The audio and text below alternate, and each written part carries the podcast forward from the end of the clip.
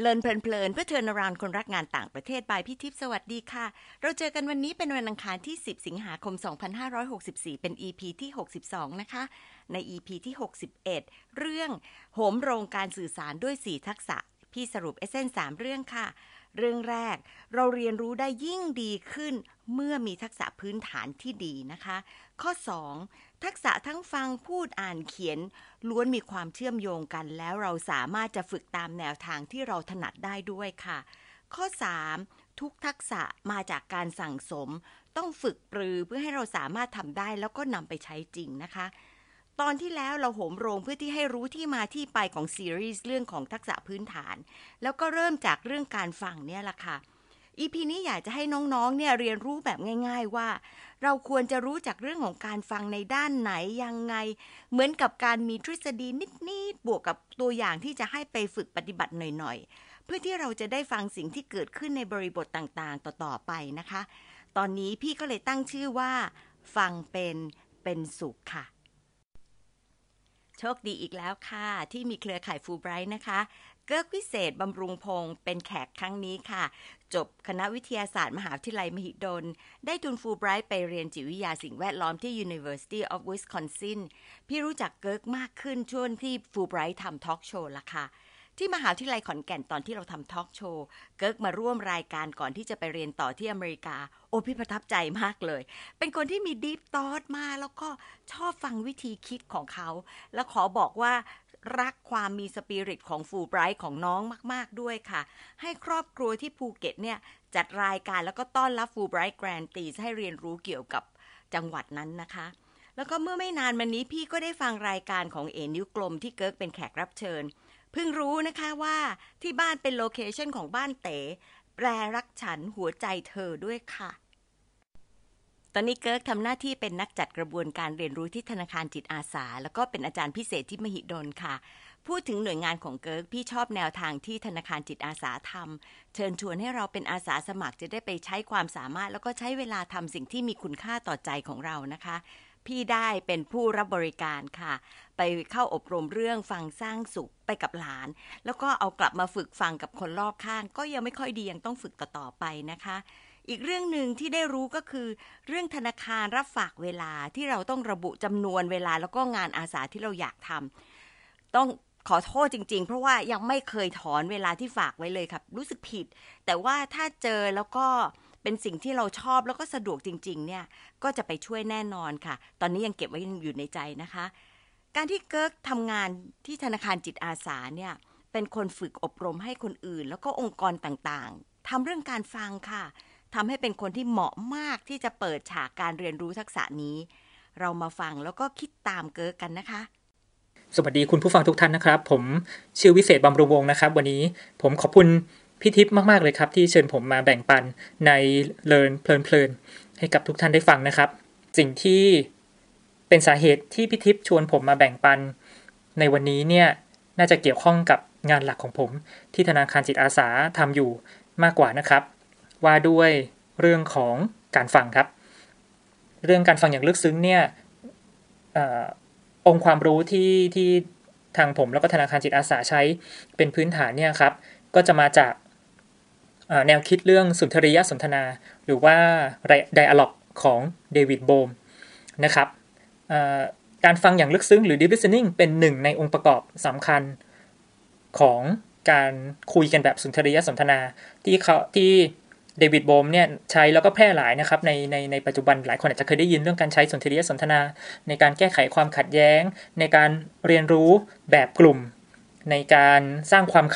ความเข้าใจในที่ทำงานหรือว่าการเรียนรู้ในมิติที่มันเป็นด้านในเชิงลึกนะครับการฟังอย่างลึกซึ้งในที่นี้เนี่ยหมายถึงอะไรเรามักจะพยายามฟังเรื่องที่เขาพูดใช่ไหมครับอันนี้เป็นเรื่องปกตินะครับที่เวลาเราอยากจะฟังใครสักคนเนี่ยเราก็พยายามจะฟังว่าเขาเนี่ยพูดเรื่องอะไรประเด็นของเขาคืออะไรแนวคิดของเขาคืออะไรเพื่อที่จะได้ตอบเพื่อที่จะได้ response กลับไปแล้วก็ตอบบทสนทนาแต่ว่าในบทสนทนาหลายๆครั้งในชีวิตของเราเนี่ยครับมันก็ไม่ได้เป็นไปอย่างนั้นใช่ไหมครับถ้าไม่ใช่เป็นการคุยงานแต่ว่าเป็นการปรับทุกข์เป็นการขอคำปรึกษาเป็นการบ่นระบาย โดยใครสักคนนะแล้วเราเป็นคนรับฟังเนี่ยการที่เราฟังแค่เรื่องอาจจะไม่ใช่สิ่งที่ดีที่สุดเสมอไปในการฟังอย่างลึกซึ้งนะครับเราจะพูดถึงการฟังคนที่อยู่ตรงหน้าเนี่ยในสามมิติครับมิติแรกคือการฟังฟังเรื่องราวเนาะว่าเขาพูดอะไรซึ่งสิ่งเหล่านี้ก็จะอยู่ในคำพูดอยู่ในข้อความอยู่ในเนื้อความซึ่งเราสามารถจับใจความได้ไม่ยากอันนี้เป็นความสามารถของเราอยู่แล้วแต่สิ่งที่เราจะฟังลึกเข้าไปอีกขั้นนึงเนี่ยคือการฟังความรู้สึกครับความรู้สึกเนี่ยมันมักจะโผล่ออกมาในรูปแบบของน้ำเสียงอยู่ในรูปแบบของแววตาอยากให้ทุกคนลองสังเกตนะครับสมมุติว่าผมพูดว่าไม่มีอะไรกับอีกแบบหนึ่งนะฮะไม่มีอะไรคำว่าไม่มีอะไรสองคำนี้มีใจความบางอย่างซ่อนอยู่ที่ไม่เหมือนกันโดยสิ้นเชิงถูกไหมครับความซับซ้อนแบบนี้ความแตกต่างเล็กๆน้อยๆแบบนี้ครับคือส่วนหนึ่งของการฟังอย่างลึกซึ้งคือการฟังถึงความรู้สึกนะครับและอย่างที่สามคือการฟังถึงความต้องการหรือการฟังถึงเจตจำนงความมุ่งมั่นตั้งใจของของคู่ร่วมสนทนาของเราสิ่งนี้บางทีก็แสดงออกผ่านทางอวัจนภาษาผ่านทางแววตาผ่านทางการดำรงอยู่ของเขาต่อหน้าเราคุ้นๆไหมครับว่าสถานการณ์แบบไหนที่เราจะฟังใครอย่างลึกซึ้งบ้างมันมักจะเป็นสถานการณ์ที่มันต้องใช้ความรู้สึกคุยกันอย่างเช่นการที่มีลูกน้องของเราเนี่ยวิ่งเข้ามาหาเราแบบตาตื่นเลย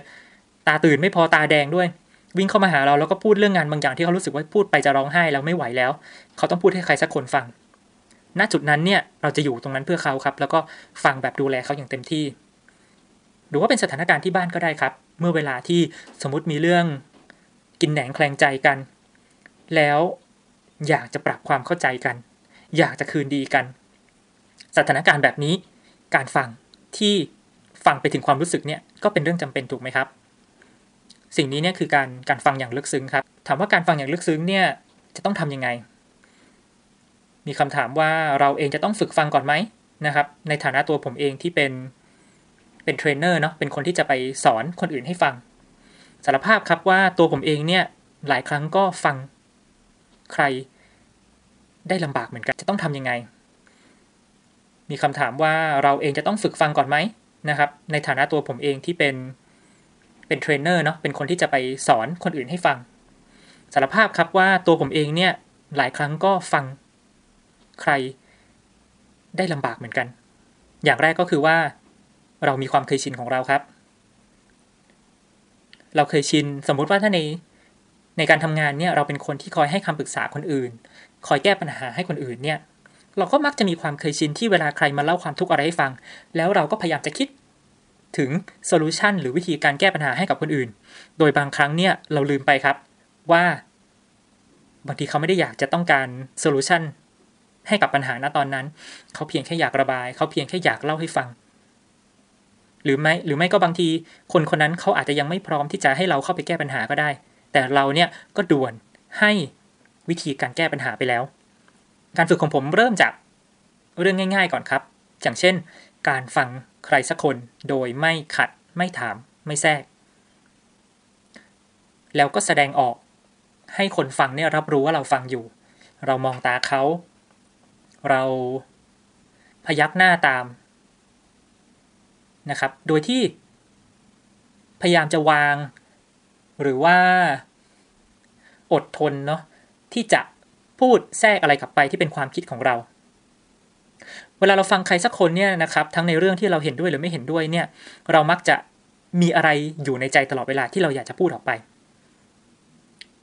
ถ้าเราจะฟังใครอย่างลึกซึ้งเนี่ยเราต้องพยายามห้ามใจตัวเองครับไม่ให้รีบด่วนตอบกันไปก่อนไม่รีบขัดไม่รีบเปลี่ยนเรื่องไม่รีบเสริมแต่ให้เขาพูดออกมาให้หมดจดก่อนผมใช้วิธีนี้ในการฝึกฟังค่อนข้างมากครับแล้วก็เป็น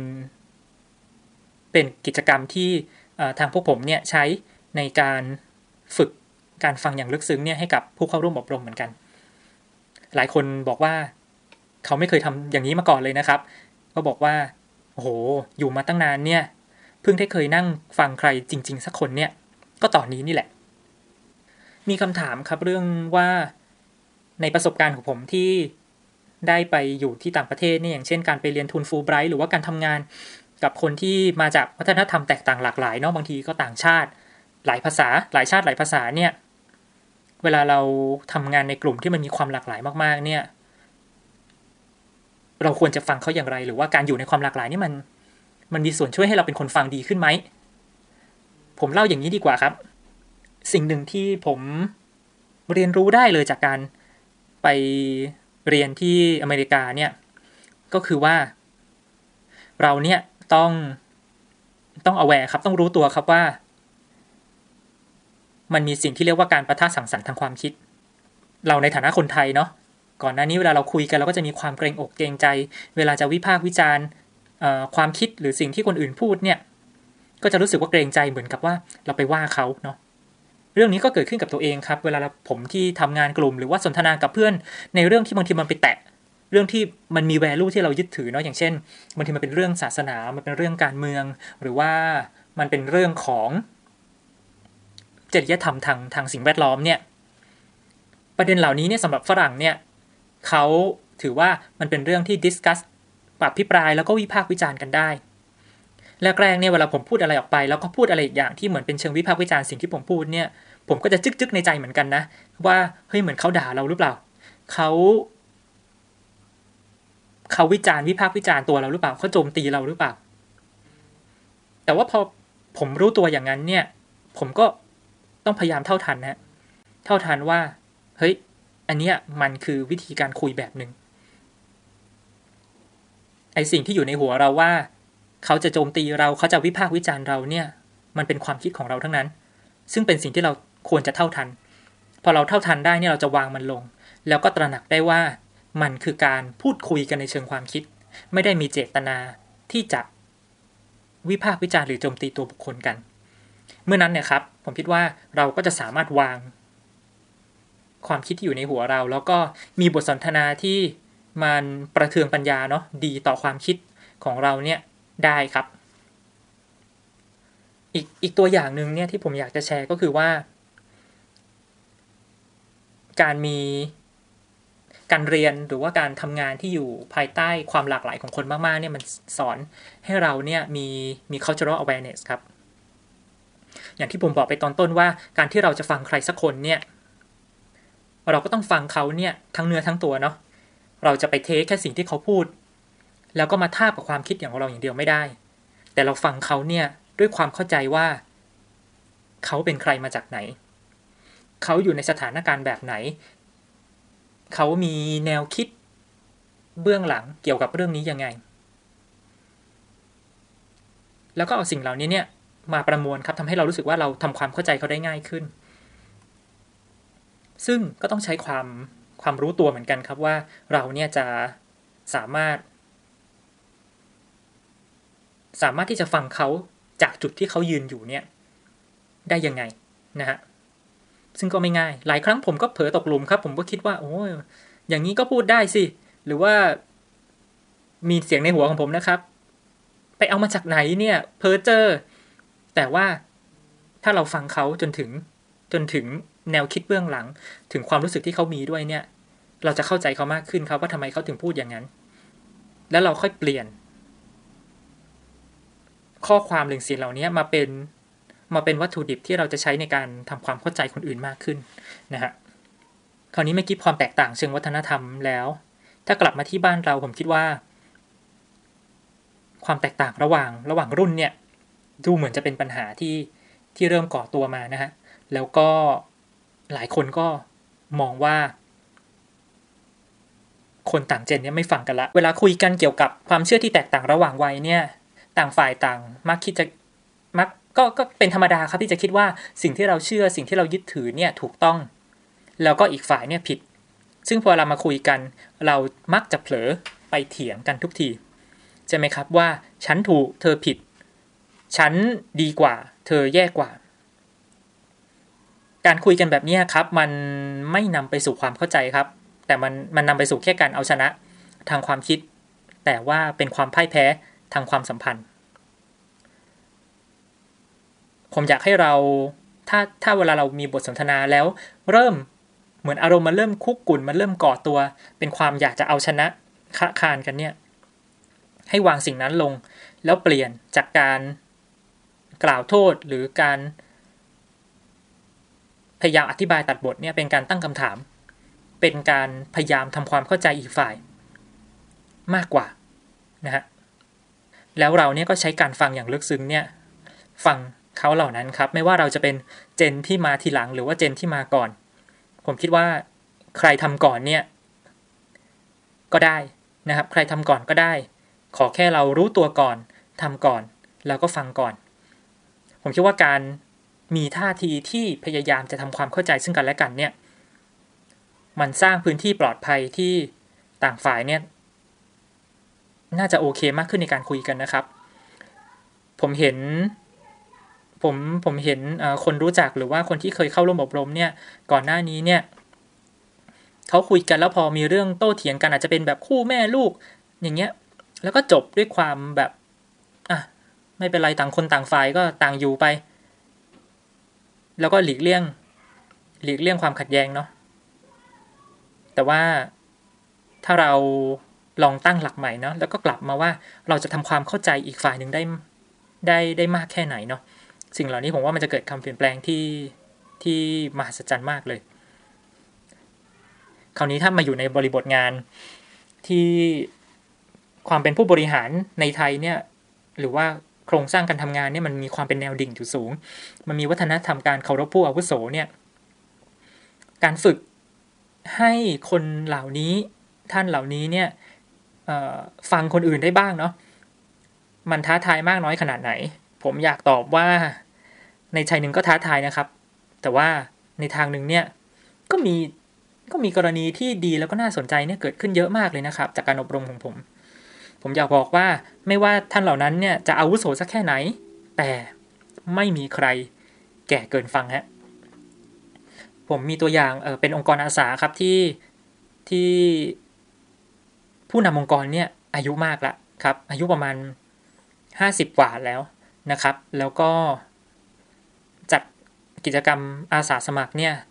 แบบที่ตัวเองมีความมั่นใจแล้วก็ตัดสินใจอะไรทุกอย่างเองแม้ว่าจะมีทีมนะครับบ่อยครั้งเนี่ยการการเป็นคนแบบนี้ทำให้เขารู้สึกโดดเดี่ยวครับแต่ว่าพอเขาได้มาเรียนเรื่องการฟังอย่างลึกซึ้งกับทางพวกผมแล้วเนี่ยเขาได้ลองเปิดโอกาสให้ตัวเองเนี่ยฟังคนอื่นบ้างนะครับปรากฏว่าบรรยากาศการทำงานนี่เปลี่ยนไปเลยครับลูกน้องที่ลูกทีมที่ทำงานกับเขาเนี่ยสะท้อนกลับมาว่าบรรยากาศในการทำงานเนี่ยมันเหมือนเปิดมากขึ้น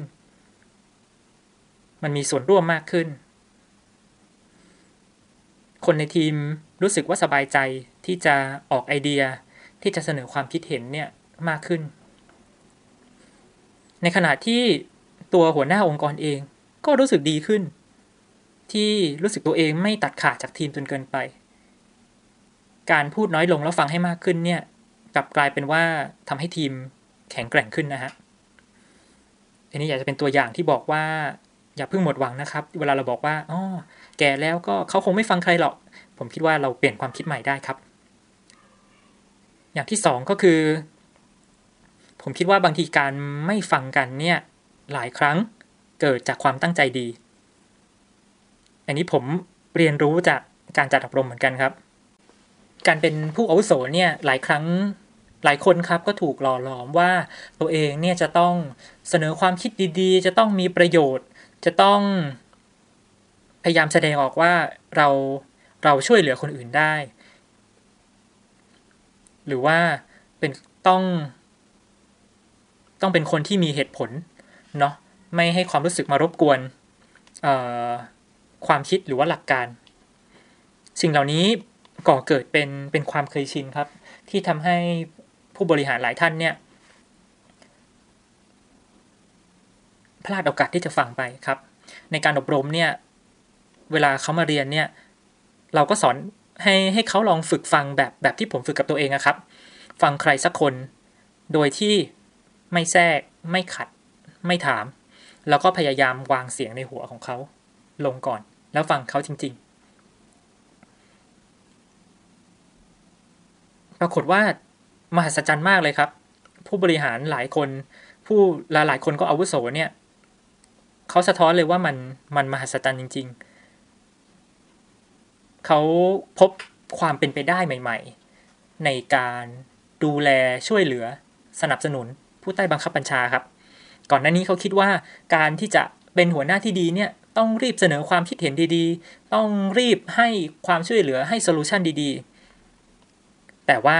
พอเขาได้มาฝึกการฟังอย่างลึกซึ้งเนี่ยเขาสัมผัสได้ว่าเราควรจะฟังลูกน้องของเราเนี่ยถึงความรู้สึกด้วยบางคนเนี่ยเป็นครั้งแรกเลยที่เขาฟังความอึดอัดของลูกน้องเขาฟังความ